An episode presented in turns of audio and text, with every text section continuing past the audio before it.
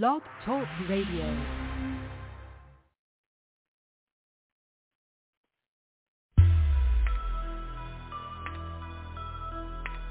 Matthew 21 and 22. If you believe, you will receive whatever you ask for in prayer. I believe. I believe. I believe. I believe. I believe.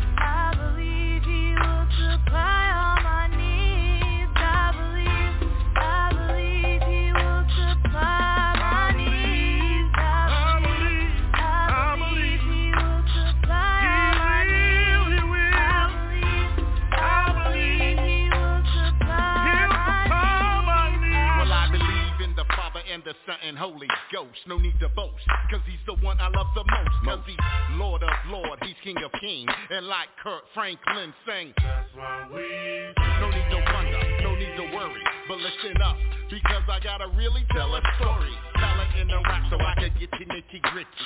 Ain't no pity living in a small city. He started with my mother, he made her a pastor. God can bless anybody if they move faster than the flesh. The flesh is like a test. But ask the question, are you ready to Are be you ready? Are you ready to be blessed? That is the question. Learn a lesson because yes, class is in session.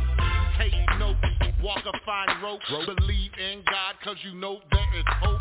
Like the Hebrew boys just did in the fire. In the they fire. aspire to see the God that they admire. You gotta believe. You gotta believe. You gotta believe. I believe,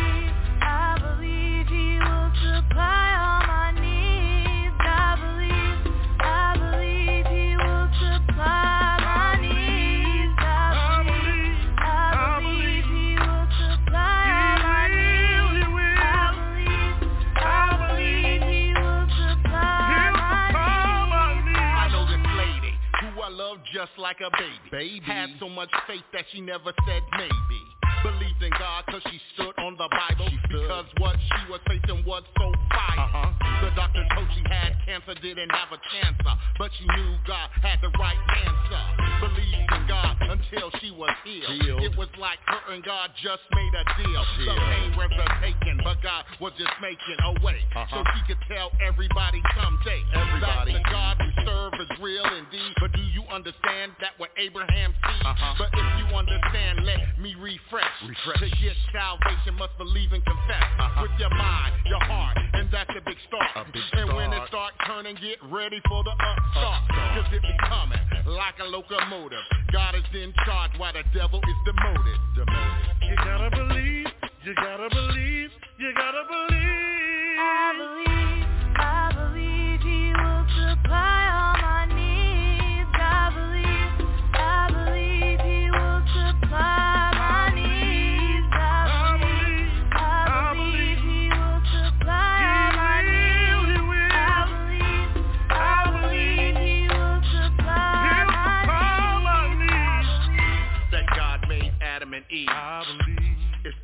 give than to receive. I believe, That it rained for 40 days and 40 I nights. believe. That Jacob really put up a fight. I believe, He made the earth, the sun, and I moon. believe. And he's coming one day real soon. I believe, Yeah, really, Peter walked on water. I believe. That Jairus had a real dead daughter. I believe, That Hezekiah turned to the wall. I believe. That Samson had a great big fall.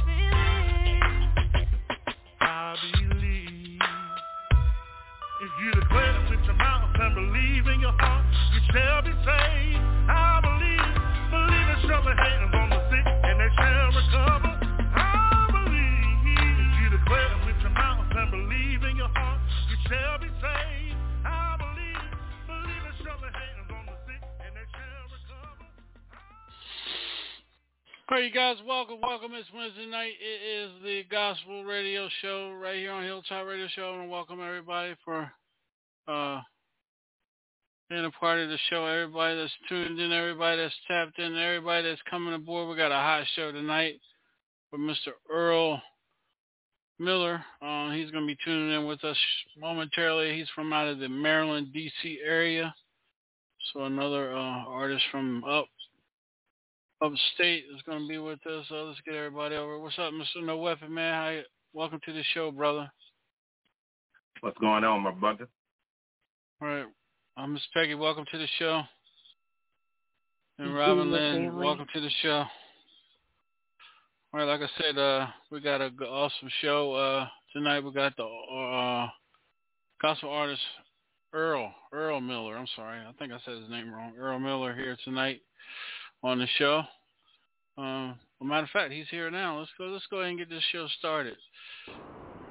What's up, All Earl? right. Welcome to welcome to the show, man. How you feeling tonight, man? Hey, I'm doing great. How about you? I'm doing good, man. Uh, again, thank you from uh, thank you for taking time out of your schedule, man, to join us here on the Gospel Show, Gospel Radio Show. Uh, what part of Maryland you you call you dialing us from, man? What part of Maryland you in? Well, I'm actually calling you from St. Mary's County, but I'm on my way home, which is in Anne Arundel County. Okay, you down there Maryland. in St. St. Mary's County, boy. You down there in the sticks. yes, sir. Yes, yeah, sir. I know. Yeah, I'm from I'm from Maryland myself. I'm originally from Maryland myself on the Eastern Shore side. Yeah, so I'm familiar where you at. Yeah, yes sir. Okay. Yes, sir, man. Yeah, man. Well, man, again, uh, shout out, shouts out to uh, Bridge the Gap uh, Promotions, uh, Miss Yolanda Marshall, for making this happen, man. Reaching out to you, and you being a part of our show tonight, man. I, I appreciate it. I'm, I'm, I'm honored you guys, you know, were think, thinking about me. Oh, no problem, man. Uh, so, man, tell us a little bit about who um, Earl Miller is, man. Well, should I say Earl Jerome Miller? tell us who you Yes, are, sir. man. Um, I'm a native Washingtonian, um, born and raised northeast, southeast, northwest D.C., um, northeast, northwest, southwest, southeast D.C. All Um, right. I grew, went to um, graduate from HD, BHD Woodson High School. Uh, did one year at Dunbar, Paul Laurence Dunbar High School. Um, all things DC, that's who I am. I'm proud to say I'm, that, that I'm a Washingtonian. I, I I'm noticed 40, when you um, gave 48 years. I didn't mean to cut you off, man. I just had to get this off. I didn't mean to cut you off. I just had to get this out real quick. I noticed you you said it's, you know northeast, west. I see you got that southeast out first when you went into your your different sections of DC. Okay, I hear you. I just you picking know, with you you, know how, man. how they do it. Yes, sir. Yeah. Yeah. you get the get the roughneck get the roughneck section out of out first, then you go into the calm and cool, collected parts of town. Yeah, I see you got the southeast, northeast out first, but yeah, go ahead, man. I'm messing with you. got, got to get the got to get got to get the, got to get breaking in first, broken in first. You know. that's right. That's right. That's good, man. So Continue. you can I'm handle sorry. Yourself in mean that part of town, Oh yeah. yeah, you can handle yourself in that? that. Then you can handle yourself Oh. anywhere. That's right. No, it was that Southeast Barry Farms over there by uh uh Howard University and Northeast over there off of uh what, Maryland Avenue? Yeah, yeah, Northeast Maryland Avenue. I grew up on uh, Mississippi Avenue with my grandmother. I grew up on Mass, six, uh, 16 Matthews Avenue, not far from uh, Stadium Ar- Stadium Armory, or the the, uh, the the old RFK Stadium. That's where I grew up at in Southeast. Proud of it. Yeah, if you went over there uh northeast, whether it's daytime or nighttime and you ain't know nobody, you damn sure getting a beat down and you go either you're gonna get killed or going gonna spend a couple days in the hospital. That's just how rough it was back in them days. Uh, yeah, you might, you might, you might, you might want to know some. You might want to know some people. You might want to have some family close by. Yeah, you're right. You don't want to be riding your bike in the wrong part of town. That's right. You get ran up on real quick. But man, again, man, That's uh, right. I wanna I wanna thank you for uh taking time out of your schedule again, man. We know you're on the road, and uh thank you for uh you know being a part of the show again. I'm gonna turn the show over to uh to the ladies, um Miss uh, Robin Lynn Maben and Miss Peggy. Robin and Peggy, go ahead take it away.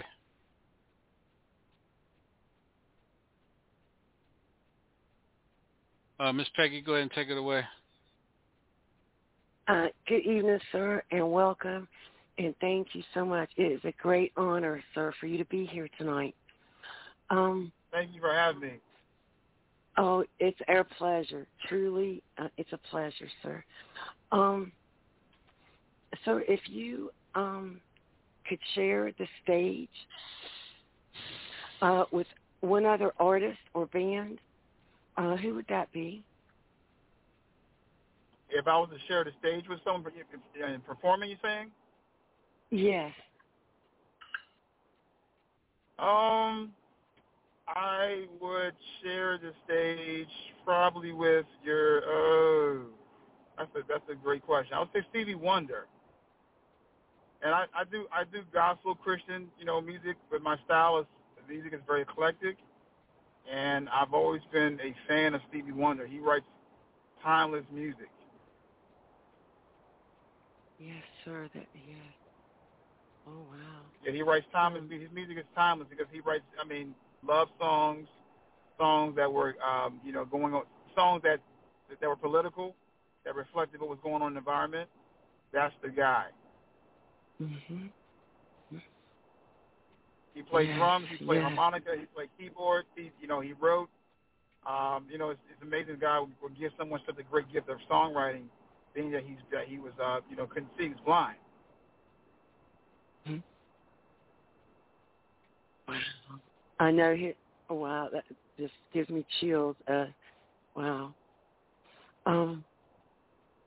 Oh, and um, sir, um, what um has been the high point of your music path so far? The highlight of my music path, you said past? Yes, sir. Um, I would say to be able to write music that really helps people um, get in touch with their relationship with God, and you know, someone would tell me that the song really changed their life and made them think differently uh, about you know the, the, the trajectory they were on. Uh, that really that really means a lot to me to hear that. Um, I've always been a musician, um, but I, I, I enjoy being a songwriter and producer. That really that does has a better impact, a deeper impact, I would say, in terms of people's lives. Because you you can always remember a song when you hear a particular song, you a, song you really really like, you can always think about where you were when that song played for the first time and what you were doing. Yes, sir. That's yes, definitely. Um, and um, sir, could you pick one song that was your greatest challenge to write?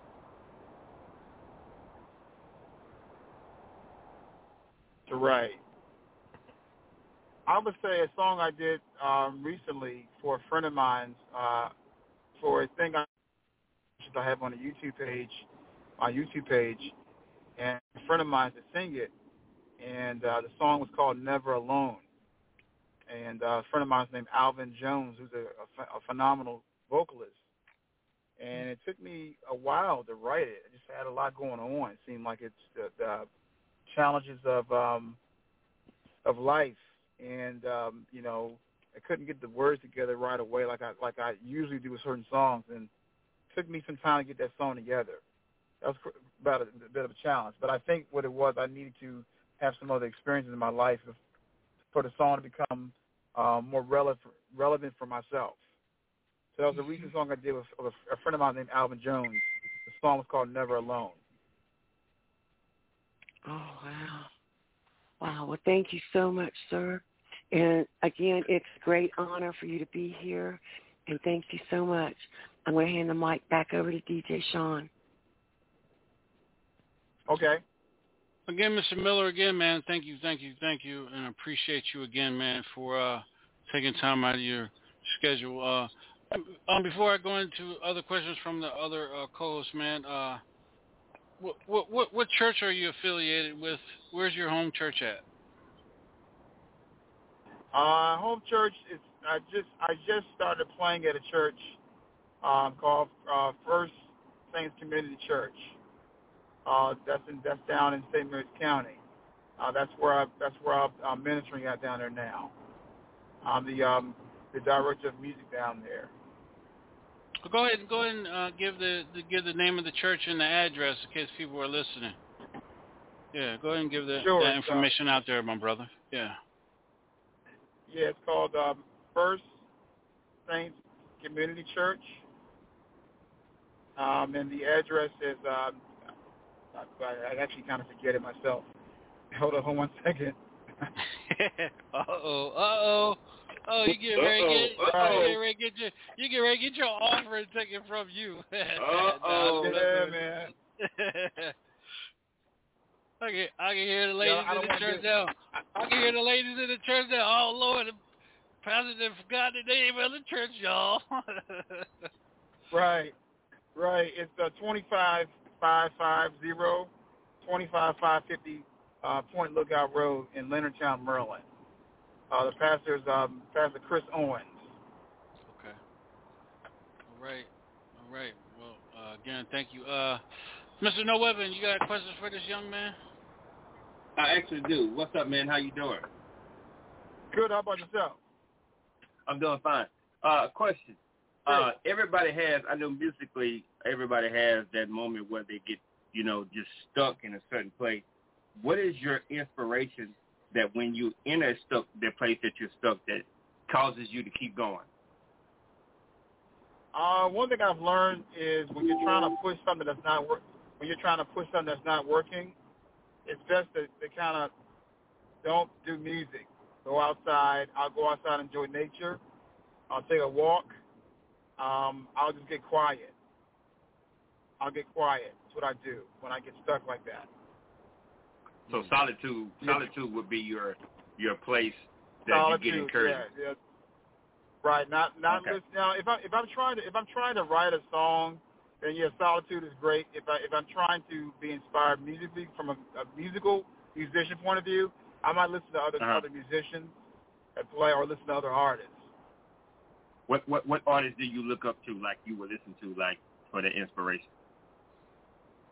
Uh, one of the, my greatest inspirations is a guy named Cory Henry, the organ player. Uh, phenomenal organ player. Uh, Kevin Powell's another guy I like listening to, the organ player, uh, because they think they think out of the box musically. Uh, the way they arrange their music, even when they're just playing, if they're being inspired to play that moment, things they can hear. You know, they can hear those chords that you know the, the normal average person can't listen, can't hear but it inspires me to you know to get better and, and work on my craft Gotcha, gotcha. to get to that Okay, place DJ to Tom. get to that place where I can get my own I can I- I'll say it like this they inspire me to find my own voice because everybody has their own voice they have their own sound Gotcha. and Right, you're never going to be happy until you discover that Wow. Yeah, that's like in in all in all music, everybody wants to sound like somebody instead of trying to sound like themselves. Yeah, I, I understand what You're you're right. saying. Yeah, You're right, DJ. yes yeah. because there's only there's only you know God made you unique You- you're not like anybody else and Right. you know that's what I was saying Stevie Wonder or you know a guy like Michael Jackson or you know Kirk Franklin or Richard Smallwood I mean these guys they they found who they were and and stayed in it and were comfortable with that and that's, it's easy because you you're drawn you know you're drawn to things that you like and so once you find out what that is, you know, and you like it, you enjoy it, you you you know, you build around that. You don't try to be like someone else. Exactly.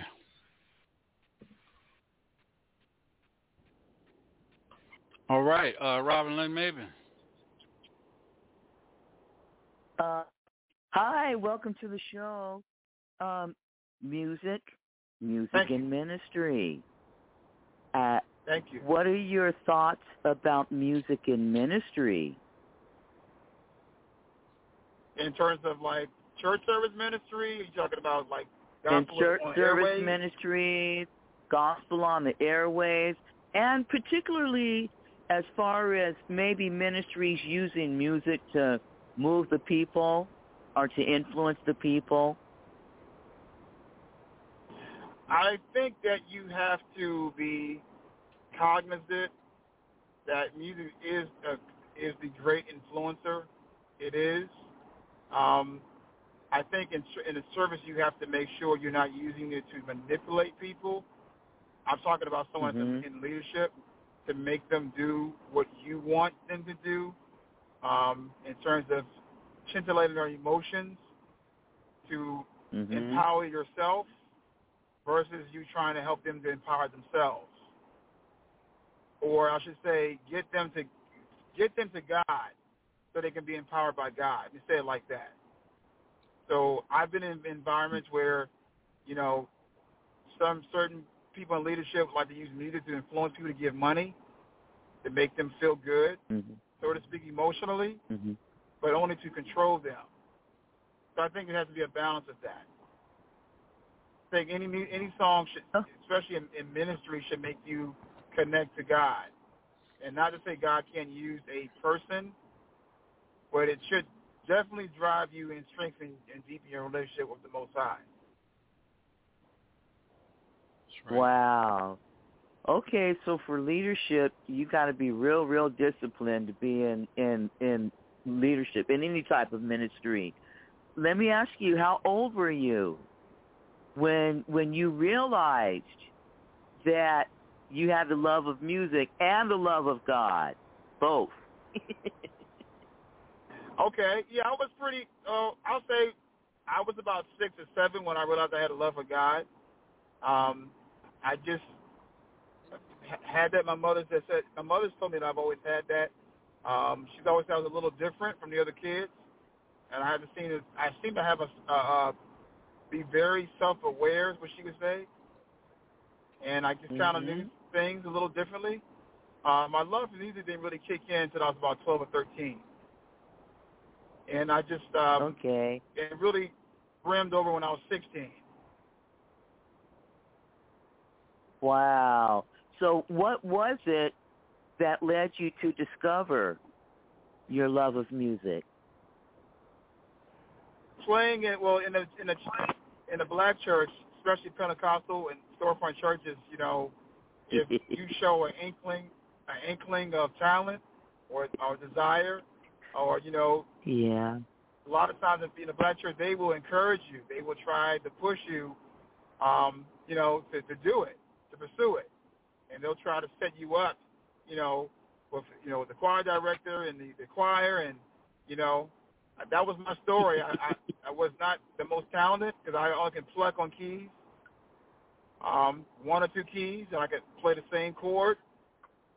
But you know, I just had a desire, and I didn't know how I was going to get better, but I just had the desire. I started from that point on. my mother bought me my first keyboard uh, from Radio Shack. It was a small okay. 20 key keyboard that had blue and red buttons on it. Mhm. Yeah, it wasn't a Casio. It was some other. I think it was called Tandy. That's how old it goes back. Ooh, Tandy. Yeah, right. That's old school. yeah, and I I, I thought that was the best gift I ever Little had Albert, in my entire you life. get up I, there and saying, Jesus, yes, Jesus loves me, and and, and I'm gonna let my light shine. exactly, exactly. That was the best gift I ever got in my life. I, I, you know, I was like, you know, I didn't care about the yellow, green buttons. I was just like, you know, hey, it works. I can make a sound. That's all that matters. Wow, that's that's amazing. It's very nice to meet you. Back to you, Sean. All right, all right. Well, let's get into um, let's get into one of your songs, Mr. Miller, and we'll come back with some more questions, man. Because I got some I'm sitting up here jotting on some stuff, man, to get you in trouble since you're there in the Maryland, D.C., you know, area. I'm gonna throw some stuff at you, man. You know, see, see, see if you get, see if you can see what you get right, man. See if people ain't gonna get mad with you tomorrow morning, man. But welcome back. This Uh-oh, is the okay. Gospel Radio. this is the Gospel Radio Show right here on Hilltop Radio Show. We got the one and only Mr. Earl Jerome Miller right here in the house. We're getting ready to start with this song called "Bow Down" right here. We'll be right back, y'all.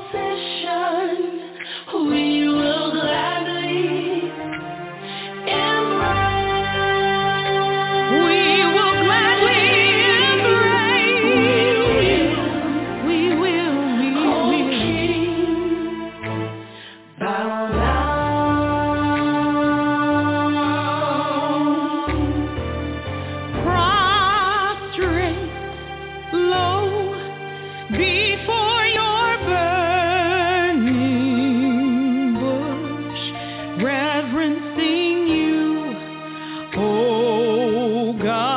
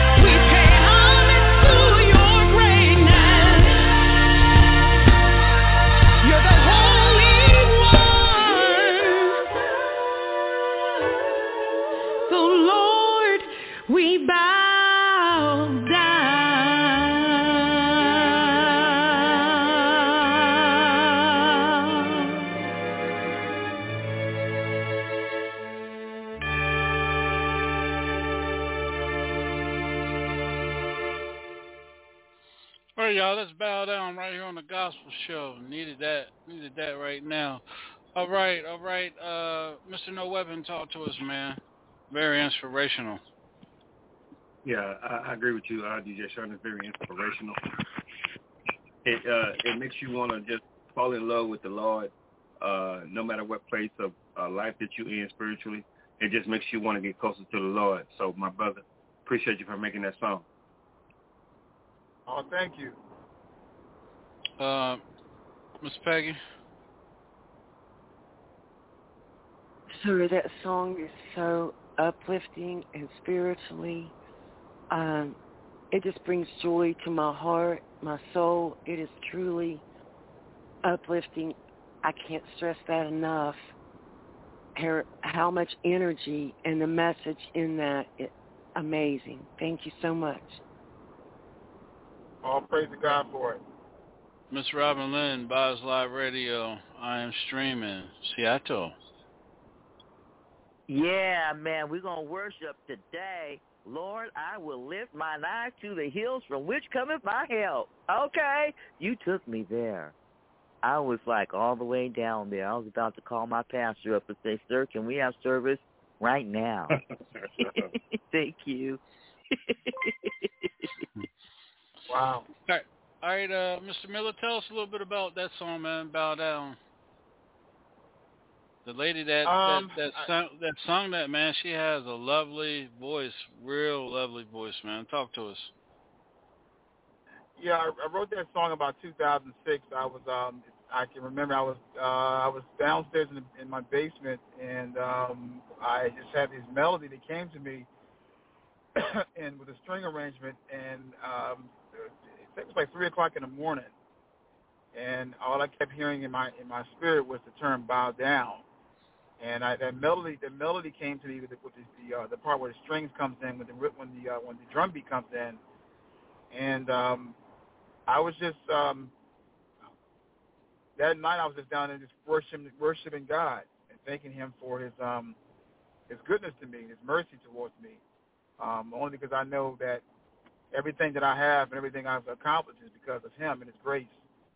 And um, that song just came to me, and I uh, when I wrote that song, I was actually in tears because um, it was it was it was heavily inspired. That's all I can tell you. I can't really, you know. And so I had some singers and friends of mine that had put a group together uh, back in um, 2018 uh, for for a function at uh, my wife's cousin's church, and I wanted to do that song then. So I gave it to them to, to learn a song, and um, it had a very um, good response back from people. So I knew that I knew that was from God. I knew He'd give me that song. And so my the, the young lady that sings, her name is Anissa Simon. Um, very very uh, gifted singer, very anointed singer. Um, she brings a lot of richness in her voice has a lot of richness to it, a lot of depth to it, and she she's the type of person expressive that when she sings a song, she sings um, from her soul in terms of what she's what she's lived and through what she believes. Sometimes when a person sings a song, they can memorize the words or maybe the melody, but they haven't lived the song. And so you can tell, you know, when, when people call someone say they uh, they have a lot of soul to their singing, that comes from their experience or pain or trauma that comes through the song. So you have to live a song to sing it. Oh yeah. Oh yeah. Sure. So, uh, Earl, where where can people follow you at on social media? Um, they can follow me on um, uh, my Facebook page at Earl Jerome Miller. They can follow me on, on Instagram at Earl Miller Music, uh, or they can follow me on uh, Reverb Nation, actually, Earl Jerome Miller on Reverb Nation, or they can follow me on YouTube at uh, Earl Miller Music. Um, I was going to say that too. I have a um, a portion up there on my YouTube channel called Solo Solo Sessions, where I feature uh, various vocalists and musicians, um, songs that I've written, other songs that I've written, and I feature these other vocalists who are very talented, very gifted uh, vocalists. Give them their their their um, their recognition, for what they um, what they've given to, to the metropolitan area. That's what I do. And I have well, we another uh, thing they call. I'm sorry. Go ahead. No, go, no, no, no, no. Go ahead. You speak. I'm sorry to interrupt you. I apologize. Go ahead. Yeah, I, I uh, saw the song called Mini Song Chronicles, where I have songs that I've written. Um, you know, they're real short songs, songs that were inspired, uh, that kind of thing. But primarily, I, I use it to uh, feature other artists. Okay. Well, um, let's uh, you know, whatever day uh, easier for you to, to talk. Let's have a let's talk about those artists that you uh, have on your platform. Let's give them a let's give them another platform. Let's get them here on you know our gospel show on Wednesday nights and uh, give them a chance to showcase their talents uh, not only locally but uh, on a worldwide level here on uh, here on the Hilltop Radio Show, man. So you know let's talk about that. Um, if you know this week or next week or next week or you know whenever it's uh suitable for your for your schedule to to talk man and give them another a bigger platform uh because that's what we do here. We try to give you know artists uh, whether they're gospel you know country uh, hip hop rap or whatever we try to give them a a bigger a bigger platform man and it'll help not only to help them grow it'll help everybody grow and it's more fellowship more fellowship and and uh, more networking for for these artists to get out and, and be heard, man. Because you never know, you know, who's listening these days on these radio programs and shows and stuff, man. So, you know, I would love to Yeah. have a conversation with you, Okay. and you know, and we'll uh, correspond through, you know, bridge the gap and get everything set up through them, man, and uh, you know, and get those young that Okay. talent, uh, you know, here on the show, man. You know, if that's uh, okay, with you. Yes. Okay. So man, I'm getting ready to put you in the hot seat, man. Here's four things that you know. If a lot of people ain't never been to Maryland, Maryland is known for its its seafood. Seafood is number one in Maryland. So here's here's four things, man. You prefer the Maryland the Maryland crab soup, the Maryland crab cake, the oyster fritter, or the soft shell or the soft shell crab sandwich. What's what's your take? I'm going. I'm, I'm going with the crab cakes. All right, crab cakes. Now, where Yeah, you get your crab I lo- I love cakes the- from? Where you gonna get your crab cakes from?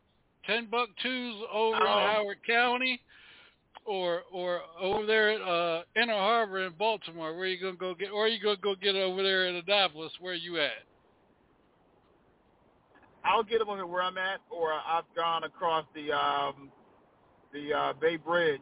Uh, I can't think of the name of the spot, but the spot my, my wife and I've gone to, they had some really good crab cakes and a really good cream of crab soup. Oh, okay. You talk about over there, uh, Kent Narrows, Kent Narrows, over that way. Ken, yeah, Kent, yeah, Ken, yeah, Kent Island. Oh, that, that, that Yeah, direction. okay. Yep, exactly. Yeah. Okay. All right. I know where you Yes, at. sir. I'm, I'm, I'm going. To, I'm going with the crab cakes. Okay, all right, all right, man. All right, man. We're getting ready to go into another song. We'll be back with some more trivia with you, man. Here on the Gospel Radio Show, Mr. No other than Mr. Earl uh, Jerome Miller, right here on the show, y'all. Next song is the Holy One. We'll be right back.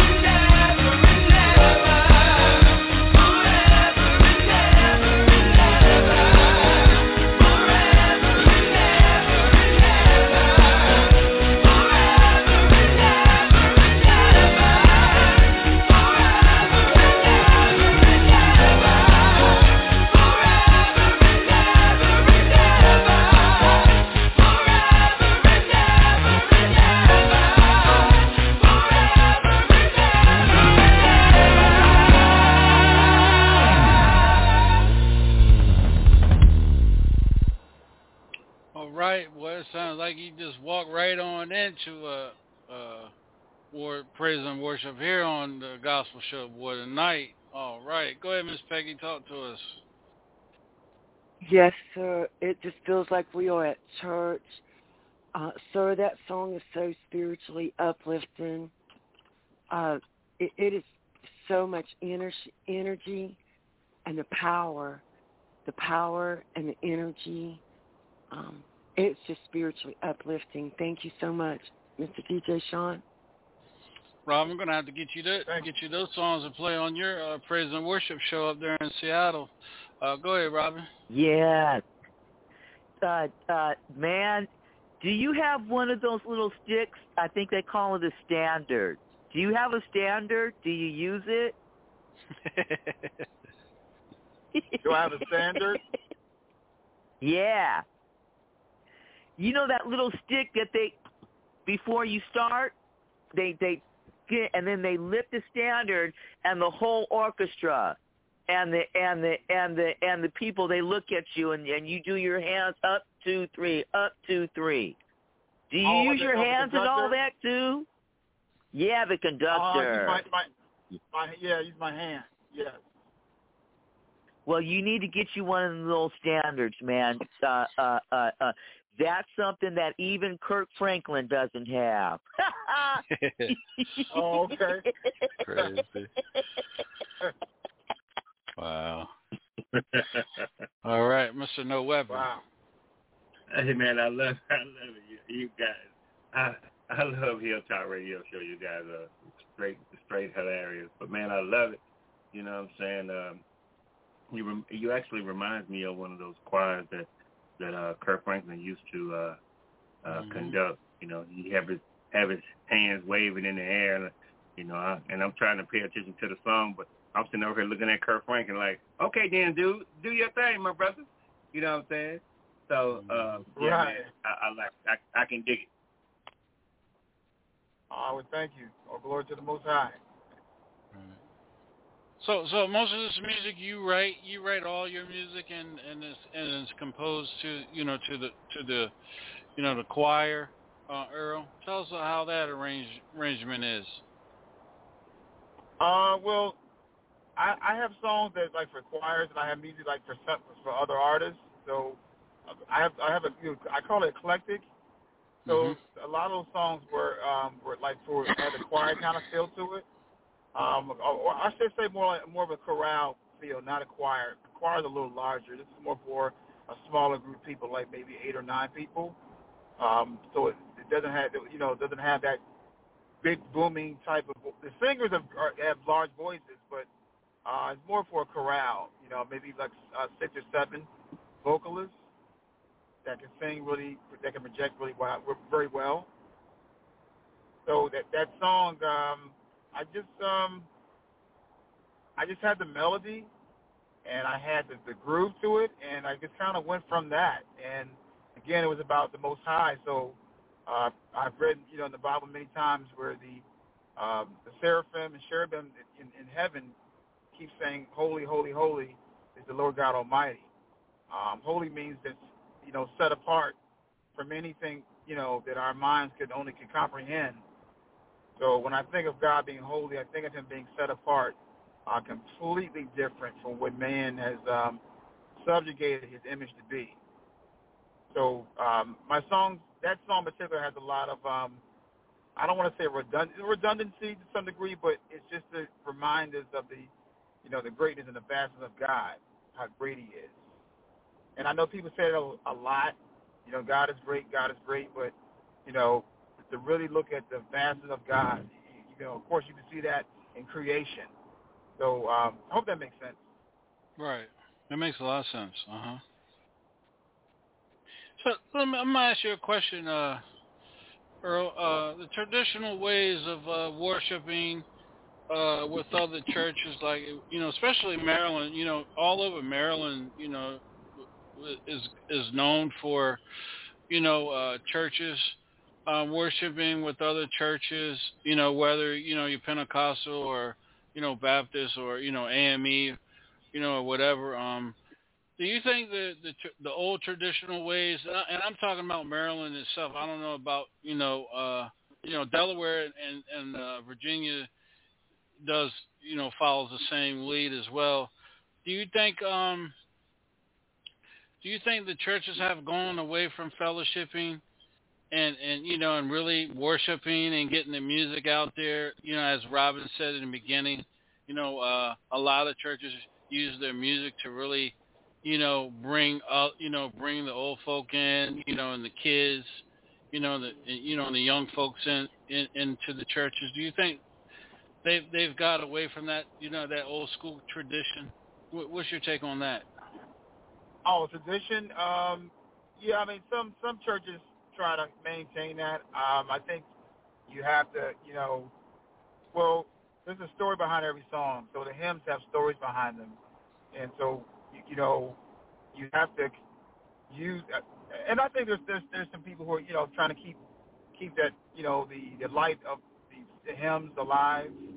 Um, but that's where you know the message in those hymns, and so I can't speak for a lot of all churches. I don't really know, um, but I I do think um, we have to kind of keep keep that. Those hymns were you know through the struggles of, of African Americans. Uh, they they certainly brought us over, um, especially during slavery, uh, post slavery, um, Jim Crow, black codes, mm-hmm. um, penal codes. It, it brought us through all all those things. So I think we you know it kind of reminds us as black people in terms of, you know, what those songs really mean to us, the hymns, and um, again reflecting on, on a relationship with God. Um, mm-hmm. Songs don't necessarily have to be hymnal, but they should have a strong message about God being our deliverer, God being our our our, our source, God being our guide, you know, God being, um, you know, our our, our sovereign, our sovereign, you know mm-hmm. control of our lives, our judge. All those things are very important. And so I know being a black person myself, you know, we know all about black people know a lot about um, going through, making it through, you know, Deli- right. deliverance, you know. So I think right. all those things are very are very important. So so honestly, um, yeah, I think hymns are very important. I think we, I try in my my, my personal time, you know, I, I stay connected musically to hymns and learning hymns and, you know, remembering hymns. But I think you gotta have you gotta have a little bit of both. You gotta have the hymns, you have to have the contemporary. You know, music is always evolving anyway. Right, right. Yeah, because uh, it's a good thing. You you know, you talked about the slavery and everything. You know, a lot of people don't know Maryland was a hub for uh, uh, bringing slaves into you know from from Africa into into the United States as well. And if you if you go further uh, down, uh, I'm gonna say Route 50, closer to uh, the, the Atlantic Ocean, uh, closer to Ocean City. Um, yeah. There, uh, there's a there's a town called uh, uh, Berlin. Berlin um, was a Berlin had a, a slave plantation. Um, outside uh, is of. that the place where they had the sex, the sex, the, the sex farms at over there? Was that the sex farm spot over there? Yes, sir. Yep. Yes, sir. They're, yeah. They're, uh-huh. they're, they're breeding slaves over there. Right. Yeah, I've heard about yeah. that. Yes. Yeah. So there, that plantation, actually, that plantation is still, still there off of uh, what's that? 113, 150 and 113 there in uh, Berlin. You know, before you get into deep into Berlin off of Route 50. So, yeah, I know exactly what you mean because a lot of them, uh, you know, came through there, and then a lot of them, the old, you know, old spiritual hymns are still. That's why I said Maryland is a, you know, you know, they still, you know, go to that old school hymn book, you know, in the churches and stuff down there on the Eastern Shore. So that's why I brought that up. Question I brought that up to you. So. Uh, again, uh, we appreciate you, man, for taking time out of your schedule. We got another song, but before we do that, man, uh, I got another thing. Uh, Baltimore, the Inner Harbor, or Washington, the National Harbor? Which one do I like the best? Uh, I'm going to go with National Harbor. Okay, all right. Well, you know what? This is, let me back up a second. I, actually, I'm a little biased. I'm from D.C., so I'm go. I'm going to go with Hains Point. All Point. right. Yeah. Okay. all right. O- only the only the people only people in my area would know about that. The Hains Point area. Oh yeah. Oh yeah. Oh yeah. Uh, this is the one and only Mr. Mr. Earl Jerome Miller. I know everybody's like, DJ Sean, what the hell are you talking about? This is a Maryland thing, y'all. This is a Maryland thing. A DMV thing. You wouldn't understand. No, I'm just playing. All right, this is the last song. We're going into Love, Love With You. We'll be right back, y'all. Father, because of your great love for me, I am in love with you. Purity?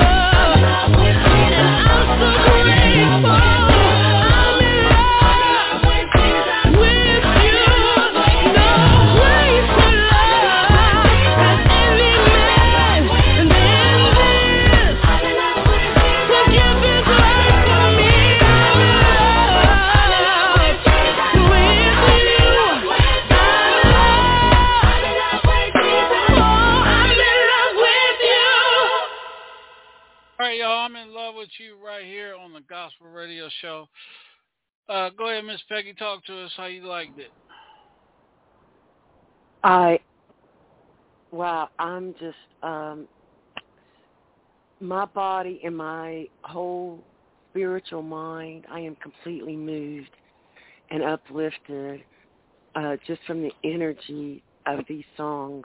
Um I just can't describe into words, sir, how much energy and how much um just truly uplifted and spiritual. Um I love the messages and everything. Thank you so much, DJ Sean. Um, all right, thank you. Thank you for Uh, listening. Robin, Robin Lynn Maben. Yes, sir. Hey, Sean. I really miss Debo right about now because Earl, Earl over here playing by himself, man. Earl is Mhm. playing by himself, man. Oh yeah. The the the the I could be like at a concert. I could like turn on the radio and I could just be listening to like wow gospel, all coming from this guy. Okay? Oh, yeah. um I'm sitting here like wow. really, really, um, really, really moved because we're family here. We're like real family here at Hilltop. You know, we don't put each other down. We don't pick each other up and put each other down. We we let each other know what's going on. We don't drop in. We don't drop out. All of that and your music tonight is just making me feel all warm and fuzzy, man. Because Earl playing by himself, man. Oh yeah. Oh, I always oh, wow. to say that. Bye, y'all. Thank, thank, thank you very much. Uh, Mr. No All glory Weapon. to the Most High. Thank you. Yes, sir. Uh, uh, Uncle Earl, you Uncle Earl for tonight. Uh, uh, man, you a one man band. You know what I'm saying? Uh, hey, I ain't mad at you. Do what you do. That's that. That's that kind of music where you get up in the morning, you putting your clothes on, you you know, you thank the Lord for waking you up in the morning, and, and you put on, on Uncle Earl, and and you just make it do. Eh, eh, eh, you know what? Uh, eh, I make it do what it do, baby. Uh, yeah. uh, thank you. Hey Earl, again, man. Uh, thank you for taking time out of your schedule, man, and uh, being a part of the show. Again, uh, shouts out to uh, Bridge the Gap uh, Promotions, Yolanda Marshall, for uh, setting this up tonight, man. Uh, I have your phone number. I will be getting in touch with you so we can be, you know, so we can talk about, you know, those other artists and stuff, man. Uh, one more time, man. Uh, can you let everybody know where they can follow you at on social media and where they can find your music and any shout outs you want to give at this time? Sure. Uh, you, can, you can find me on uh, Earl Jerome Miller on, on um, Facebook, uh, Earl Miller Music on uh, Instagram. Uh, you can go to um, Earl, Earl Miller, Earl Jerome Miller on Reverb Nation. Um, I also have uh, Earl Miller and Purity on Reverb Nation as well too. You can you can purchase my music through that way. Uh, you can also go to uh, reach out. You can find me on on you on on um, YouTube at Earl Miller Music as well. Uh, I, I give a shout out to uh, say my wife. My wife has been very supportive of, what, of, of this music journey. Um, she's been um, one of my main supporters and cheerleaders, and uh, I'm, I'm eternally grateful for having a woman that supports her man and uh, stands beside him, uh, stands behind him. Uh, she's always uh, given me very positive words, and uh, I'm very grateful for her, uh, for her her um, her love, her undying love, and, and, and commitment to me as to being a wife. And uh, right, because I, cause I was getting ready to say, Yeah. I ain't mean cut you off because I was getting ready to say, if you, if you Yeah. having issues, we got Dr. Dr. Terry Moore on next with Love and Relationship. He's up next for us. I'll tell you, you can stay on and, and get some, get some, get, get him to help you out a bit. Nah, man, I'm just messing with you, man.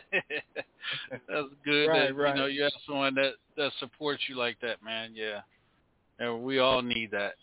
Yeah. Yeah, yeah, and I uh, shout out. I have a lot of friends um, who've helped, you know, with the music. Um, and I didn't do it. I didn't didn't do it by myself. I had, you know, vocalists and um, uh, it's, a, it's different people I've, that, I- that I've met uh, that have been really good friends to me-. Um, I got a, a godfather, uh, Larry Brown, um, godmother, Lisa Henderson. Uh, just, I, I don't really want to start naming people because you're going to forget people and people get upset. So uh, I'm just thankful for for the gift God's given me and my wife and the friends that God's given me, family. All right, man. Well, again, man, thank you. Appreciate you. Enjoy your music. Love your music. And uh, we're going to be talking. And, uh, you know, as, as uh, it's not not seldom you get to talk to somebody from home. So, man, you know, make sure you keep, make sure you keep that uh, Maryland crab cake and stuff ready for me. So when I come home, I ain't got to go run and look for it. I can come to you. you got it. All right, man. You have a good night and a blessed weekend, my brother. Thank you guys for having me. I really appreciate it. I'm grateful. All right. You Thank you. Sure now. All right, you guys, it's the one and only Mr. Earl Jerome Miller right here on the Gospel Radio Show. You guys already know what it is. The second half of the show, we got the one and only Mr. I'm gonna call him Mr. T, but you guys know him as Dr. Terry is with us. What's up, Terry? How you doing, Mr. T? How you feeling tonight, there, my brother? Hey, I'm doing good, man. Can you hear me okay? Yes, sir. Oh, yes, fantastic. Sir. Thank you for having me on tonight. I appreciate it, sir. Thank you for having me on. Hey, man, always, Welcome. always a um, pleasure. Always a pleasure having you on here, big brother. So now we go. We're gonna start the conversation. I'm gonna go ahead and start. I'm gonna go ahead and let Mr. No Weapon start off tonight, man, because I, I can feel a little tension inside his soul. I'm just saying. Uh-oh, I'm just saying. All right, I'm Hey, listening. hey, what you you guys got for me tonight? I, I got a topic, man, uh, that I was been thinking about for about 22 years. Damn. Lord. I, I just got. I just gi- give me your opinion on it. You know what I'm saying? And and and I know I'm probably for the people that I know is gonna be listening. They're gonna they're gonna call me and, and be pissed off, but I don't really care. Here's my thing. Just say you meet a man, man meet a woman, woman meet a man. How long should you wait to be intimate with that person? Well, you know what? Um, there's actually two answers to that question. Um, because we're talking about consenting adults, it really is up to the, the couple on when they should have uh, that first intimate encounter. The problem that uh, that comes up majority of the time is that no one really has that conversation. See, nobody really sits down and says, listen, w- what are we doing here? Because if one person would say, listen, I'm, I'm going to be completely honest with you. I'm not looking for a relationship. I'm just trying to get mine right now, and I'm not trying to wait around. Then that other person can say, you know what, I'm okay. Let's let's make that happen. We'll do it that way. Or the other person may say, well, that's not what I'm interested in, and uh, you know, I, I think we, we're not going to be a good match for each other. Uh, unfortunately, majority of people don't have that conversation, so they play they play the game. You know, one person is thinking about something this way, and the other person thinking about it this way, and so what happens is that that answer to that question can be: Do we wait three months? Do we wait six months? Do we wait a year? And I think that it's kind of hard to have that answer if the both people would actually sit down and say, "What are you looking for?" Well, I'm looking for something long term. Well, when do you feel like uh, we should get uh, intimate? Well, you know, if it if it works out fine, you know, maybe three months we- we could have that conversation. But not let's not have that conversation right now because we got to get to know each other. Or it could be, Here's- listen, I, I'm to be honest with you. So yeah, they, people never really have that conversation. I'm sorry. Go ahead. No, I was gonna say this. Do you feel like that just because you have sex on the first night or the next night that it's gonna be uh, uh, detrimental or harmful to the relationship, or do you believe that just because you have sex too soon that it it, it still can last for 50 years? Oh, it, it can definitely last for 50 years. The problem is, again, we we are very bad at communication and mm-hmm. talking to each other. So what happens with a lot of guys. Now, this doesn't really happen with women. I can't really say I'm not a woman, so I'm going to speak from from a guy's point of view. A lot of times, guys think they know what they want, and when they find the girl, they're like, "That's the one for me," and you know. But unfortunately, once they become intimate, majority of guys lose interest right after the intimacy. They're like second Mm. guessing themselves, man. Why did I? I should have waited. I don't even know this girl's middle name. I don't even know what school this girl used to go. And all of a sudden now they're backing away because for them, they there's no foundation. They're like, man, I should have waited. Now, that doesn't happen all the time. It happens the majority of the time. It can be a situation where both of them have, you know, get intimate with each other, and then they really say, man, you know what? I really like this girl. And the girl says, you know, I really like this guy. But again, it does come down to communication because where do we go from here? What are we doing? And if you have that conversation and said, listen, I'm going to be honest with you. I know we just slept with each other, but I'm not looking for anything long term. I think most women would appreciate guys being honest like that, but most guys will not be honest because they realize, okay, I moved too fast. I'm not really interested. Now, how do I back out without me looking, you know, crazy and without her, ma- without making her crazy? So sometimes we just go silent. We don't even answer the phone because we figure like, uh, I, I'm not going to talk to her. I'm not going to say nothing. So, you know, like that. And the girl is like, see, he's just like all the other guys. If we would have just had a conversation before we slept with her to say, listen, before we jump in this bed, what are you looking for? Because I'm going to tell you what I'm looking for. And if we both agree But who has as who adults, has that conversation? make it happen. Who has that conversation? Like, who ha- say, listen, this is what we need to figure out before we jump in this bed. A lot of times they just jump in the bed and then figure it out later. Yeah, yeah, but both sides. I mean, a woman can she could pump the brakes too and be like, "Listen, hold on, what we doing here?" Because I'm looking for long term. Are you looking for long term? and let the dude say, "Well, to be honest." Now, let me tell you, some dudes, well, not some dudes, a lot of dudes, because they're about to jump in bed, they're gonna be like, "Oh yeah, yeah, yeah, I- I'm definitely looking for long term," but they know they're not. And so a woman has to realize, like, okay, I, I'm taking a chance with this dude. Gucci. Right, yeah, yeah. He he definitely gonna, right. He definitely gonna say whatever needs to be said, but not all dudes are like that because let me tell you, I, I've got a philosophy, and as much as, as as I enjoy, you know, being with a woman, I always say I am not opening up that uh, opening up a door I can't close. If I know there's going to be trouble on the end, other end of the line, I will not open up that door. I don't care how bad she is, how fine she is. If I get a bad vibe from her, Hell Oh, I- yeah. I, listen, I'm like, nah, I ain't nah, uh-uh. That ain't nothing but trouble. I know this is a gospel show, but fuck that. hey, but you know when you when you open up that door, you know it's hard to close that door. Let, let me So say you this. have to Let me say this. yourself, I, I've do I had really women want to? Do- hold on, hold on, hold I've on, had- Weapon. Let him, let him finish talking. Uh, Go ahead. go ahead, go ahead, go ahead. No, no, go ahead, go ahead. No, no, I'm I'm done. I'm done. Y'all go Okay. ahead. I'm No, done. no, no, Thanks. no, go I'm done.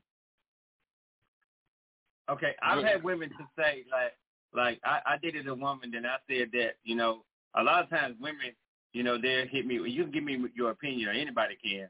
That they'll say, well, I hear more women say that you know I'm celibate. I want to wait till I fall in love, or which they say they want to wait till marriage, which I ain't doing.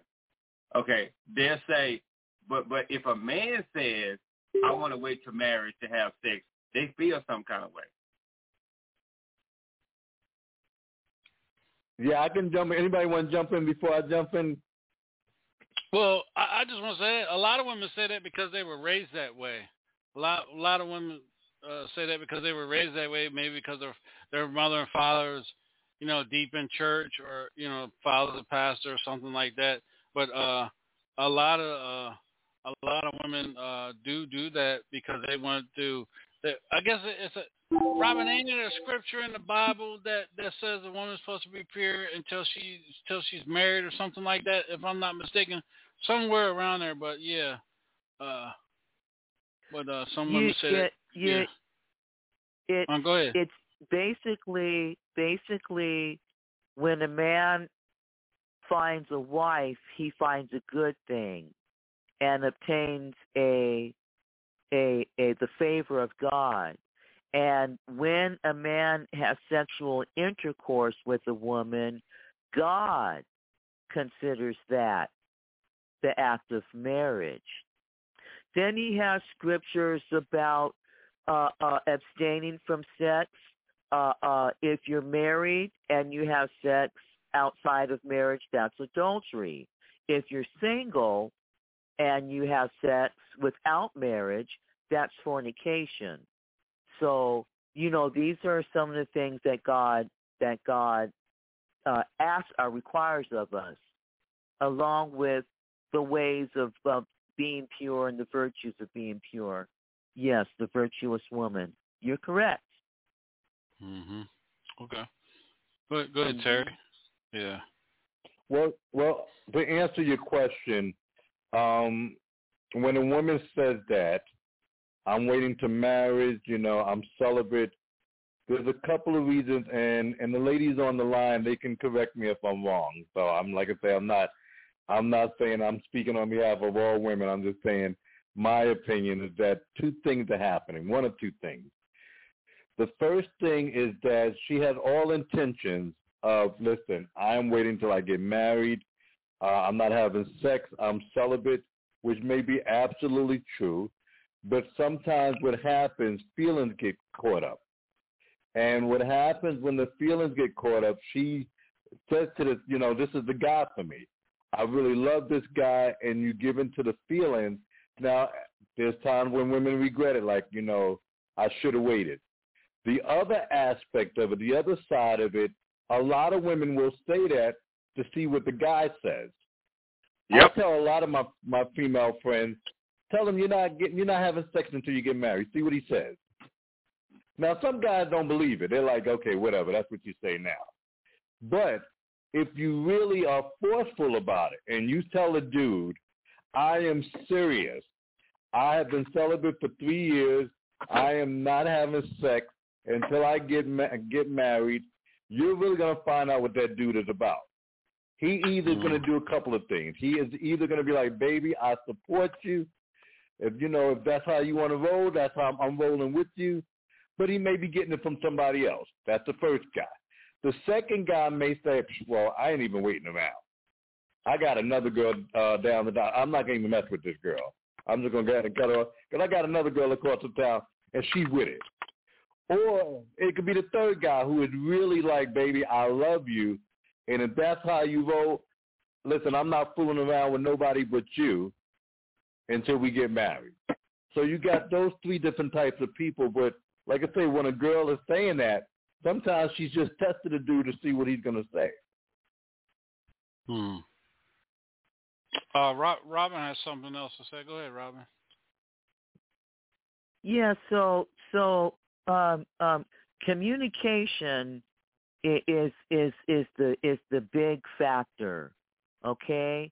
And then and then uh, what everybody needs to understand, men need to understand and know, and women need to be honest and admit that it is impossible to uh, uh, to have to be affectionate without an emotional attachment if you are a woman.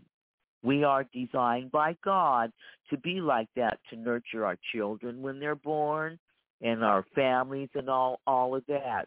So women when a woman tells you something like, "Oh, I'm," uh, and if she's not being honest, okay, like if she's go. testing you or something like that, okay, uh, uh, but she's having having sex with you, she's affectionate with you, she's lying.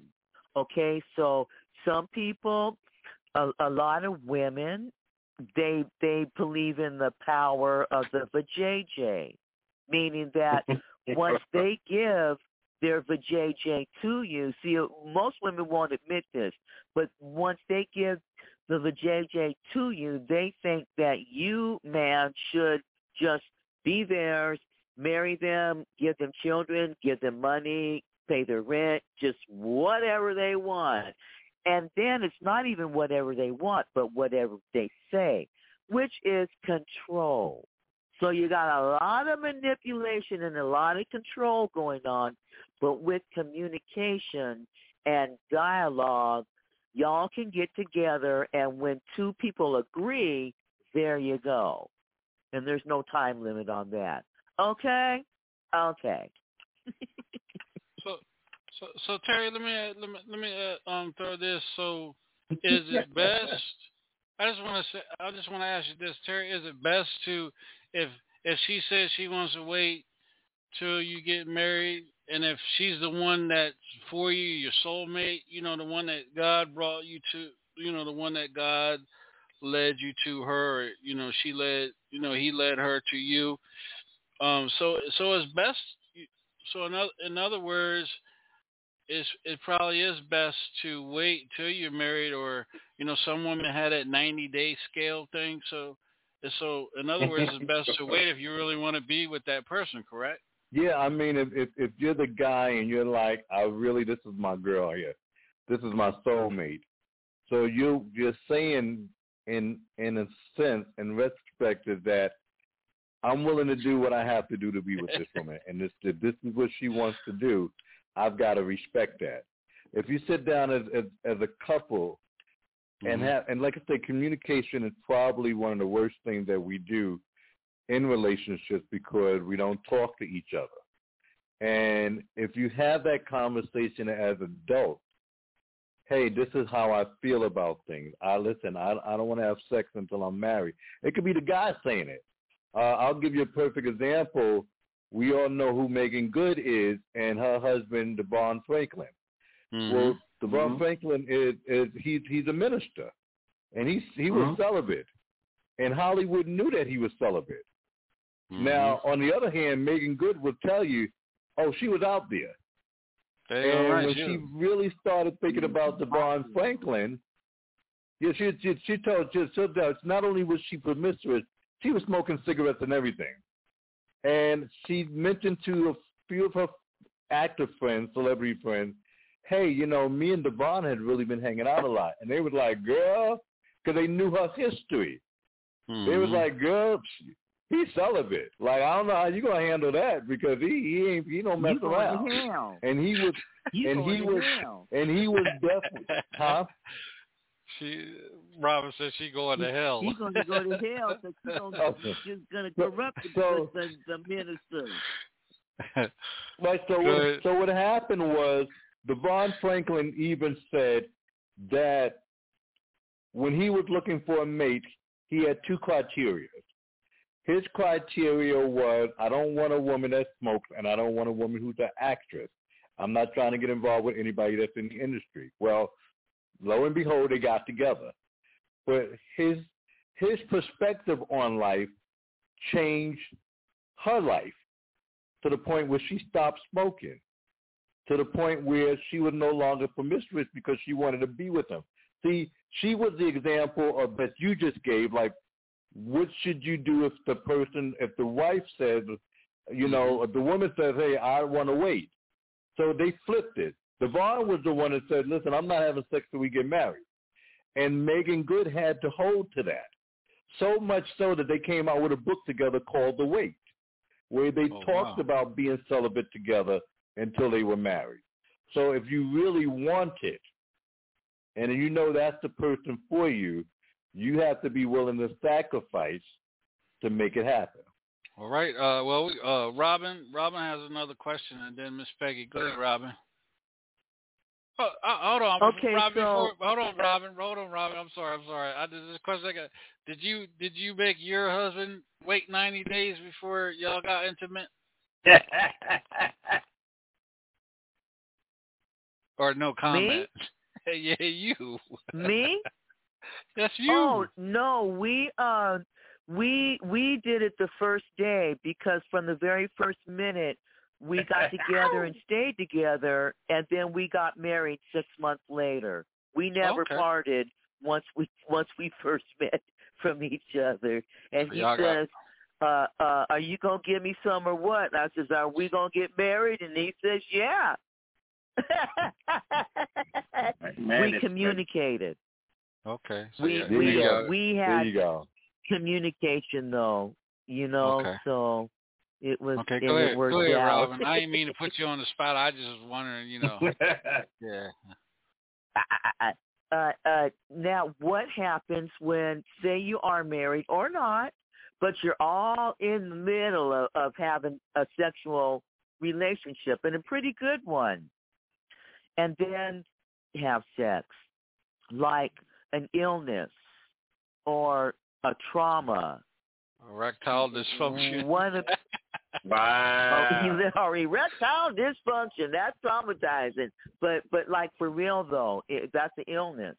You know. Mm-hmm. What about then? Is that other person?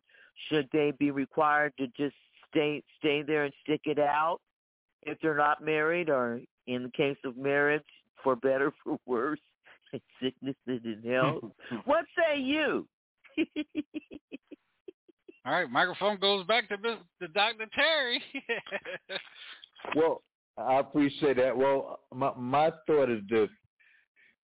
Let's say I'll I'll talk about both sides. So before you married, so you're just dating that person, or when you're married. So this is a thing that that most people don't understand when it comes to intimacy. There's a lot of people out there like myself. Well, I'm disabled. I have cerebral palsy, but my love life is a lot different from somebody that's a paraplegic that may be in a wheelchair that doesn't have any function from the waist down.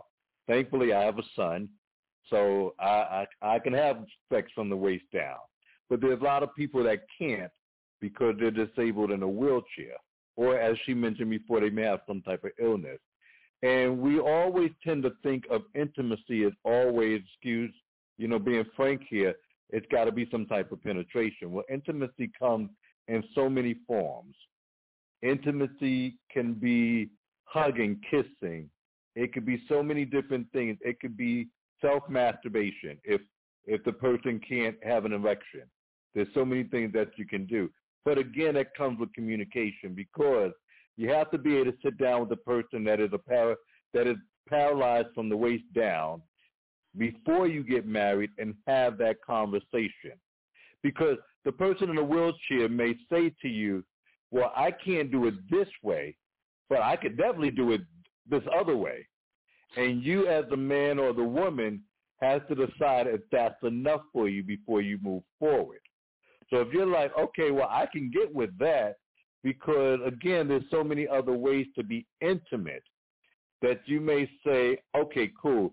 This person in a wheelchair, whether it's a guy who's dating a girl in a wheelchair, he says, okay, well, she can't do it this way, but I'm interested because she can do it the other way. Now, let's flip it to you've been in a, a marriage for three years, and in the fourth year, that person becomes paralyzed in a car accident. It's happening all the time. Somebody right now has been married for a couple of years, but unfortunately, they slipped and fell in the bathtub, and now they're paralyzed. It happens. That conversation needs to happen. Mm-hmm. Like, what are we going to do? And hopefully that person that you're with, that you've been with for three or four years, is mature enough to say to you, I can't handle this. I'm not going to be able to do this. Ter- Terry, can I can I Or- can I jump in here and ask you a question real quick? Yes. Does that does that come Yes. from does that come from her or him him or her having a high sex drive where they can't wait? Well, it it can, but the thing about it is, this this is a thing I think with people. Again, it comes down down to communication. Um, you could you could be disabled to have a high sex drive. So high Okay. sex drive, then you know whether you're able bodied or disabled, or sick or healthy, uh, a high sex drive is in that person. So it doesn't matter. Like you know, you can have somebody that's in a wheelchair uh, wearing somebody else that's able-bodied. And the, and the person in the able-bodied is like, okay, listen, how many times are we going to do it today? So that sexual high sex drive is like whoever that person is. But again, it comes down to communication because when when you're in a relationship, whether you're just dating a person or you're actually married, you have to be able to say to your partner, what do you like? What don't you like? Mm-hmm. Because just saying those words can open up the door to, to have some real dialogue of, I like when you do this, but I hate when you do that. See, the biggest problem that men have is their first encounter sexually for most men, not all, but for most men, their first sexual encounter becomes the book. So I always like it. I always uh, use this analogy. Most men, when they have their first sexual encounters, they do the first step, or they're kissing on the neck. She's boning. I mean, they're 16, 17 years old. They're in high school. They kiss her on the neck. She's uh, they they think to themselves, "Oh, this works." Then they kiss her at some other place. Oh, this works. The third thing they do, oh, this works. It works with her, but that doesn't necessarily mean it works with the second person. So every right. encounter that the man has, he goes through the same exact same steps. He never sits down and asks the woman, "Do you like to be kissed on the neck?" Because if he asks some women, some women are like, "Oh, I hate that." Do you like that? Oh, I hate that. But see, because in his mind, the first woman that, and unfortunately, that first woman might have been lying to him. She might have been faking it because she didn't want to hurt his ego. Mm-hmm. But in his mind, he's thinking, "Oh, I know exactly what I'm doing." Because the first girl, the second girl, the third girl, they all went crazy for me. But he never sat down and said to them, "Hey, before we get started, I need to know what you like. What don't you like?" that sounds like me in my high school years, Terry. yeah, brothers, we we we do the same thing over and over. We are not Hell we are yeah. not very versatile. Hell no. All right, we got uh Miss Peggy. Go ahead, ask your question. Um, yes.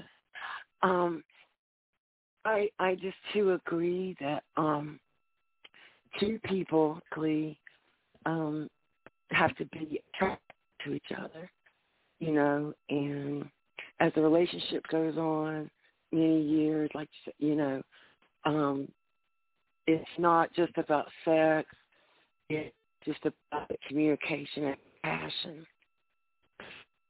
And um, I think that people have to be uh, but sometimes they communicate. Your your your phone is Um, uh your phone is in and out, uh, Miss Peggy. Is uh cracking up. It's breaking up, I mean. Move Yeah. closer to Okay. your receiver. Yeah. Okay, Phone don't want you to talk talk about that tonight. That's probably why. Go ahead. that might be. So, uh, yeah, is that better? I don't know. yeah, better. Yeah, go ahead. Okay. Uh, no. Um, do you think that some people just get together uh, because of that physical attraction? I mean, you know, it is more. Relationships are more.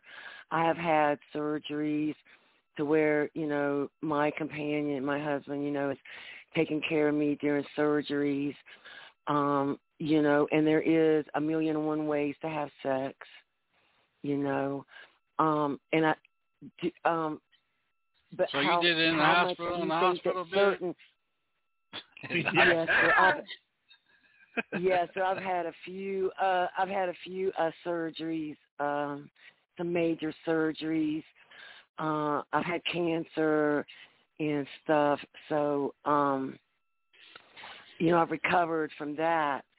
So um, it's just there is a million and one ways to have sex, but what I'm getting at, do how how much do you think that right now with the young people um, that they're just based on looks, that they're basing their relationships on looks and that first night and that first month, and then you know they have children.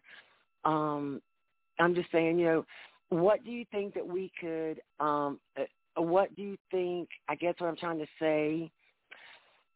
Um, after the young kids are out here messing around with this person, that their best friend, or this person down the street, um, how can the communities help counsel the young people and keeping them together as families um, after you know they've created children because their looks, uh, the hormones, you know, got them into maybe situations at a young age that you know, and now we have families involved with children, people fighting over children, uh, just because you know this person looks really good and they're coming home and we've got children later. So how do you think the community can actually help um, these younger or all people maybe um, stay together or keep their relationship uh, more inspired? I would, I guess. Okay, great, great question. Um, what I always say is I have to remember that I was once young, and I was, I was just like those kids that we're talking about now, and you know, we of you know me growing up in high school in New York, very visual. I remember just talking, having this conversation with a friend of mine. Of, and I don't know if they do this. Well, I think they do this here in Georgia, but in New York, we used to have half days. That means you, you know, you went to school at seven, eight o'clock in the morning. You would normally get out of school about two or three, but there was days that you had half days. You would get out of school at eleven. Now, when you mm-hmm. got out of school at 11, everybody pretty much did the same thing. They went home with somebody else because they knew the parents was home. It was on like Donkey so I could, I well, I listen. I listen when when when I my regular school days. I would get home around three o'clock, three thirty, and I knew my mom would probably be home around four o'clock, four thirty from work, and my dad would come home around five or six. But on half days, shoot, I was home at eleven thirty. I had half, I had the whole afternoon to myself before my parents came home. So what did I do? Like everybody else did, I brought the girl home. I can't even tell you when I was on the road with all these different hip hop artists how many groupies used to come to the hotels and and stay in the rooms and stuff because I'm 20, 21 years old. That's I listen. That's all I was thinking about. I mean, I was talking to a friend of mine the other day, a couple of weeks. I was like, man, if I was thinking about it, I had access to Queen Latifah and Will Smith and all these different celebrities. Why wasn't I sitting down writing music for them? I could have been living off of royalties right now, but my mind wasn't there. I, my mind was, wow. okay, we're going to Tennessee. I got a girl in Tennessee. oh, we're going to Alabama. I got this girl that I met last year on tour in Alabama. That's the only thing I was thinking about. So now in hindsight, 56 years old, I'm like, man, I was, I'm friends with Latifah. I could have been like, yo, La, I got this hip hop song for you. I'm hanging out with Will Smith and Puffy. Yo, Puffy, yo, man, I wrote this song for, for Faith Evans. But my mind wasn't there. So to answer mm. your question, a lot of the kids that you're talking about, in hindsight, when they get our age, they're going to look back and say, man, I should have did things different. So what can we do? It, again, it comes back to communication, but we have to also be good leaders. We have to show them. See, we can't be about just talking about it, but not doing what we're telling them to do. So if you want to show them to be responsible, and show them the way to go, you got to set that example, not just you as a person, but the whole community. And we got to talk to our kids more. We got to say, hey, listen, I know you like this girl. Like I tell my son all the time, he's 21 years old. 20, excuse me. Let me go back. My son is 23 now. And I tell him all the time, listen, I know you got girls. You got these, he just bought his own house last year. Don't be making no babies. See, when I was growing up and I had these girls coming to my house during those half days, That's what I was afraid of. I was afraid of getting a girl pregnant because I knew the responsibility that came with it.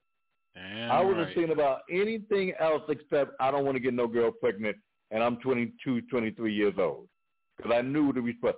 So if you teach the kids, like, listen, like, see, my son, his example is his stepbrother, his half brother.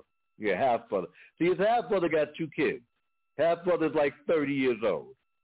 And that is a, that's a, a lesson for me because he sees what his half brother got to go through. He's like, Dad, he ain't got no time for himself.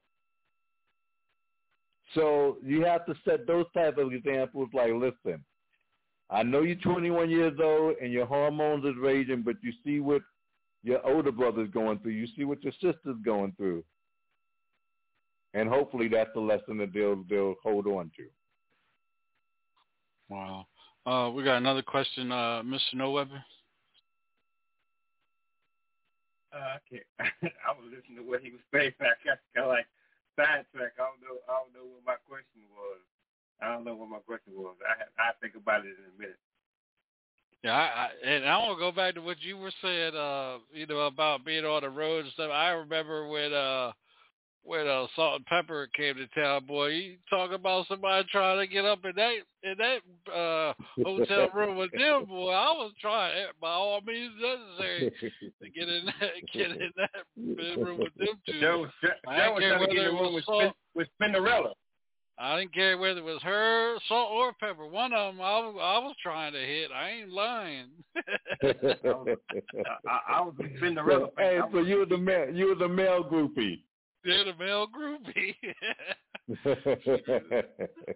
I even, hey, I even, because I was DJing that night, I even went as far as went out to the car and went through, Terry, I went through each of the milk crates and found their albums and brought the albums in back in the hotel with me.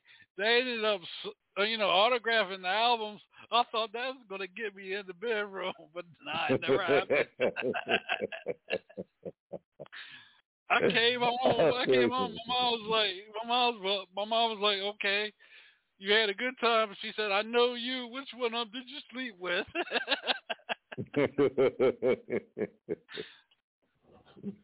I ain't gonna lie, I tried. Damn it, I tried. yeah, the, the, the, the, the the, the the groupies was definitely on the roads, especially uh when I used to tour with the different artists and stuff. It was it was crazy on the road.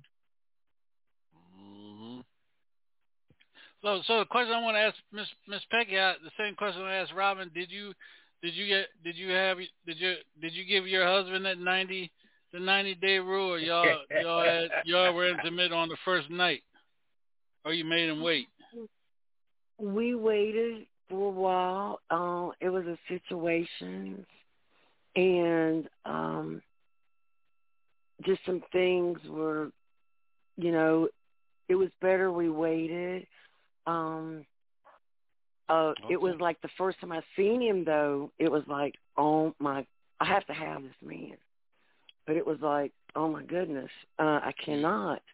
You know, Break it was a you was situation. ready to break him off a little something something Oh. then, huh? Um it was a yeah it was a situation you know um um i had been in a battered and abused relationship for a very Oh, long okay. time. And then when i seen him i think it was like the first person i absolutely noticed in like ten years you know what i mean? Like oh my gosh who is this? Oh my goodness who is this like this person that just walked by me? And um as time went on, you know, time went on and um I absolutely had to go to this person for help because um, you know, when you have like um blood running out of your eye and um you don't know if your tooth is there, it's like, well, damn, you know, I need to go up here. Uh I need to use some water facilities. Um Okay. you know, or whatever. You know what I mean? So we did that. Uh, but we there was a relationship, I think, like a friendship we had built through all of this.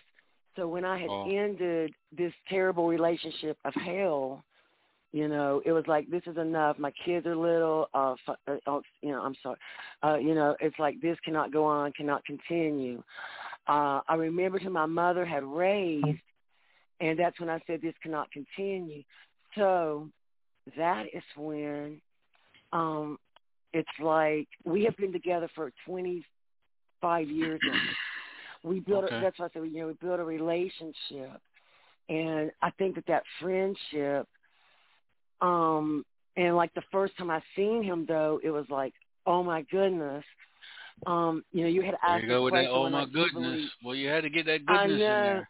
Yeah. Oh no, it just into my soul. I don't know what it is. Okay. Um, All right. but okay. I think it's that um that friendship. You know, you have to have that friendship, and um, it stems from like. But the first time I seen him, it was like, oh my goodness gracious. Okay. Um, I literally had not looked at anyone, or looked up, or anything, but it was just like, wow. And so I just Okay. got tired of being beat down, and it's like, hey, you know, um, I ended one life, and now my life is absolutely like a dream life. The last twenty years, okay. I just can't. You know, Well, we we got I another question. We got another question. friend- Um, Go uh, ahead. I'm- time. We got yes, time getting here. Uh, go ahead, Mr. No Weapon.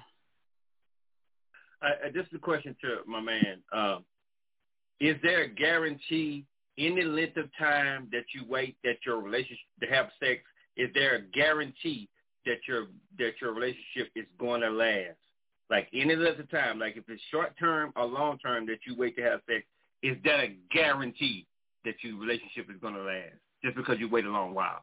Nah, to be honest with you, there's no guarantee because, you know, like we've heard tonight, you can you can get with someone the first week and it lasts forever, and you can wait three months and after that you're no longer with that person. So it really it comes down to it really comes down to chemistry. It comes down to two people that have a what's the word I'm looking for? Two people that just click. They click, they vibe. Because again, you know, you could wait and even after waiting, if that chemistry is not there, see, a, a lot of times, you know, especially for men, we're visual. And I remember, I'll tell you a, a story I always remember, and, and it relates to a lot of men. But I, and, and I'm not going to say who the hip hop artist is, but I have a, uh, a friend of mine who's a hip hop artist. Um, I would say legendary. And I never forget one day we was talking. This is like 20, 30 years ago. We had this conversation, so I still remember it to this day. But he said to me one day, he's like, "Listen, when I leave the record label and I drive home, I'm going down the street and I come up on this pizza shop. This particular pizza shop was on the corner and it had these windows where when you're sitting at the light, you could actually look into the pizza shop and you could see the, the customers and the workers making a pizza. And he said, man, there's this girl that works at this pizza shop that I specifically make sure that I go down the street just so that I could see this girl work working in, in, in the pizza shop. And I'm like fantasizing over this girl. I'm like, man, I really need to meet this girl. This is what he's saying to me.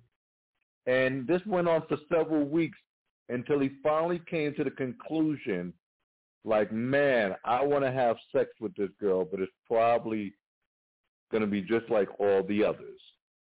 See, because he realized that although he was fantasizing over this girl, that because there was no foundation, he didn't really know the girl, that it probably be just like all the others. See, a lot of times when men uh, are cheating, it's because they think that the the sexual encounter is going to be off the chain. Oh my goodness, this girl is so bad.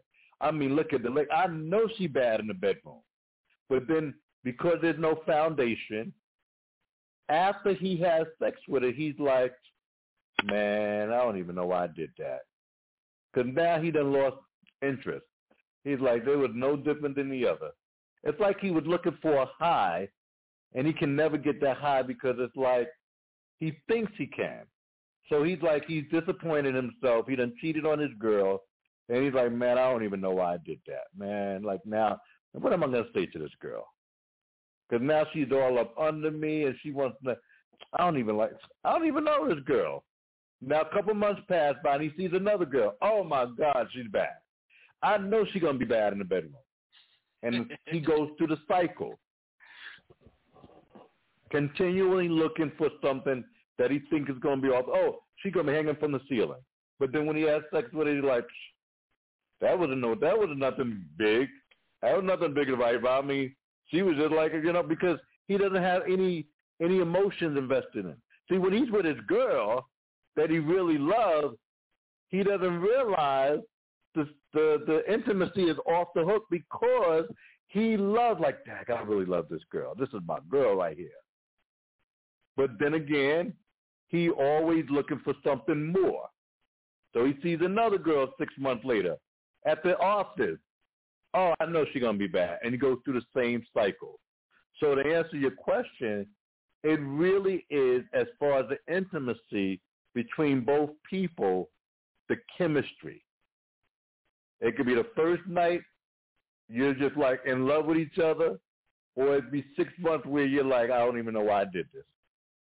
Gotcha. I know I've been with her for six months and I love her, but now that we had a see, because now that we've had we've been intimate with each other, with, we, there's nothing left. We can't even talk to each other. I'm, I'm, I'm, you know, I'm gonna I'm gonna tell myself because we got about like six minutes. I'm gonna tell myself I was, I was like that, you know, Terry. Uh, you know, back with my high school years, I would, I would sleep with girl. You know, I like, oh, you know, I'm, a, I'm a, my senior year coming up. I'm gonna have me a girlfriend. So what I would do is, I would sleep with, I would sleep with the girl, but if they couldn't satisfy me having sex with them you know what I mean? Like, no, I'm not gonna mess with her. Let me go mess with this one. You know, but that's I I felt that Mhm. way until I got to college, and then when I got to college, it was a whole different world. Because when you got to college, Mhm. them girls wasn't playing that. Well, they wasn't playing that shit when I got to college. Either you was with me or you're Right. not with me. If you're not with me, get the hell on away from me. But yeah, I, I was guilty of that. You know, my high school years. Yeah, but yeah, I, yeah, I was guilty of that. Oh yeah. Yeah. Yeah. Yeah, Oh, looking, yeah. Look, yeah, looking, and, and and women see men men look for it sexually Mm-hmm. when they go from one woman to one woman. Women look for it emotionally. Yeah, yeah. I can say mine was sexually. And, yeah, and women emotional. So they're going from Well, they're going from one like guy men, to the next, trying to find that emotion. Yeah. Yeah, but uh, I think some women do it too. Some women, some women I have sex with a man just to see how good he is in the bed, and if, Yep. if he's not Yep, to sure. their, That's Yep. if, if she's Oh not yeah, to his absolutely, standards, absolutely, yeah. she'll move on and, and ma- you know and move on to the next guy just to make sure if he's Yep. the one that can get her to her peak or her climax and stuff, you know, does what sh- does uh, the needs that she want in the bed too. You got some women that are like that. Yeah, some women like that too. Yeah, Yeah. Oh yeah. yeah. Oh yeah. Well, Robin, Robin, and and uh, uh, Miss Peggy were good girls. They do none of that. Well, I uh my my experience unfortunately was was filled with a lot of trauma. You know, at an early age I went in the Air Force at 17 oh yeah, that's right. and that's then right. I was raped one month after and then unfortunately that just kind of set the stage and just I you know I you, you, I'm you know, I'm not able to participate. I was uh I was sitting here thinking uh, I forgot you know really Robin went through that trauma Miss Peggy went through that trauma you know Terry I was thinking uh maybe next week we could talk on uh you know being with you know a male or a female that has been through trauma you know through a rape you know sexual assault and Mhm. and trying to get back into relationship wise with someone new how does that affect relationships too maybe we can uh you know jump you know Cool. get get on that because I know a lot of women that um that has gone through uh you know domestic violence and and things like Mhm. that and they they're scared to love or be Right. intimate with you know even men too because You know, I'm a Yes. victim of domestic violence, and it took me a long time just to trust a woman, to trust a woman. Yeah. Yeah. Because in the back of my mind, it's like, damn, if I argue with this girl, is this girl going to attack me like the last girl? So I, I, I felt Right. that, and I was like that for a long time until it took my father, you know, to sit down and talk to me and say, listen, you know, you got to get over your fears of, you know, being, you know, of dating another woman because not all women are the same. You know what I'm saying? But Right. I I, Mhm. I I I went through that whole depression, so that'll be something. You know, Terry, that'll probably be a good topic to talk about. You know, next Wednesday, you know, here on the show if you don't mind, and maybe I can get some Oh, other uh, absolutely. yeah. Let's some other let's people that I know. It. I, I like that. Let's, Yeah, let's, I can get some other happen. people that's been through that, been through that trauma, and I'll try to get them on the show and have them talk about it. So yeah, Cool. I'm, I'm, I'm, we'll we'll make that Good happen idea. because Rob, you know, Robin, Robin's film, you know, was a national film, and still, you know, you can go on, um, you know, and check it out, and we'll we'll ha- we'll make sure that she'll have all the. uh Robin will make sure that you you know you have all the sites where they can go and watch that, you know, watch that uh, movie as well. That you're in that documentary Okay. that you helped get kickstart and everything like that. And Terry, Okay. uh, how can people find you and they want to ask you questions about you know relationship questions and things like that? Uh, they can definitely reach out to me on Instagram, Terry underscore Moore, M O O R E R. Or the, one of the best ways to find me is to Google me and just type in Terry Moore Music Biz Coach, and I'll be glad to reach out, reach back out to people. Anybody that reaches out to me can definitely uh, connect with me. That's right, y'all. Uh, this is Dr. Terry Moore right here on the Hilltop Radio Show. He's here every Wednesday night from 10 to 11 p.m. So if you guys out there listening, if you want to be a part of the show, don't hesitate. 516 uh, 453-9110, and we'll be back on here every week um, here on Wednesday night. Terry, as always, thank you, my brother. I appreciate you, man, taking time out of your schedule, sir. man, and being here. Um, everybody that's listening, you guys be blessed. Uh, tomorrow night we're on the jukebox. We got Jay Red and his wife, uh, Miss Sham, right here on the Hilltop Radio Show. You guys be easy and breezy. Till tomorrow night, we out of here. Let's get on out of here on the Love Zone. Yeah, Billy. Uh, oh, shit. if it'll play, all right. There we go.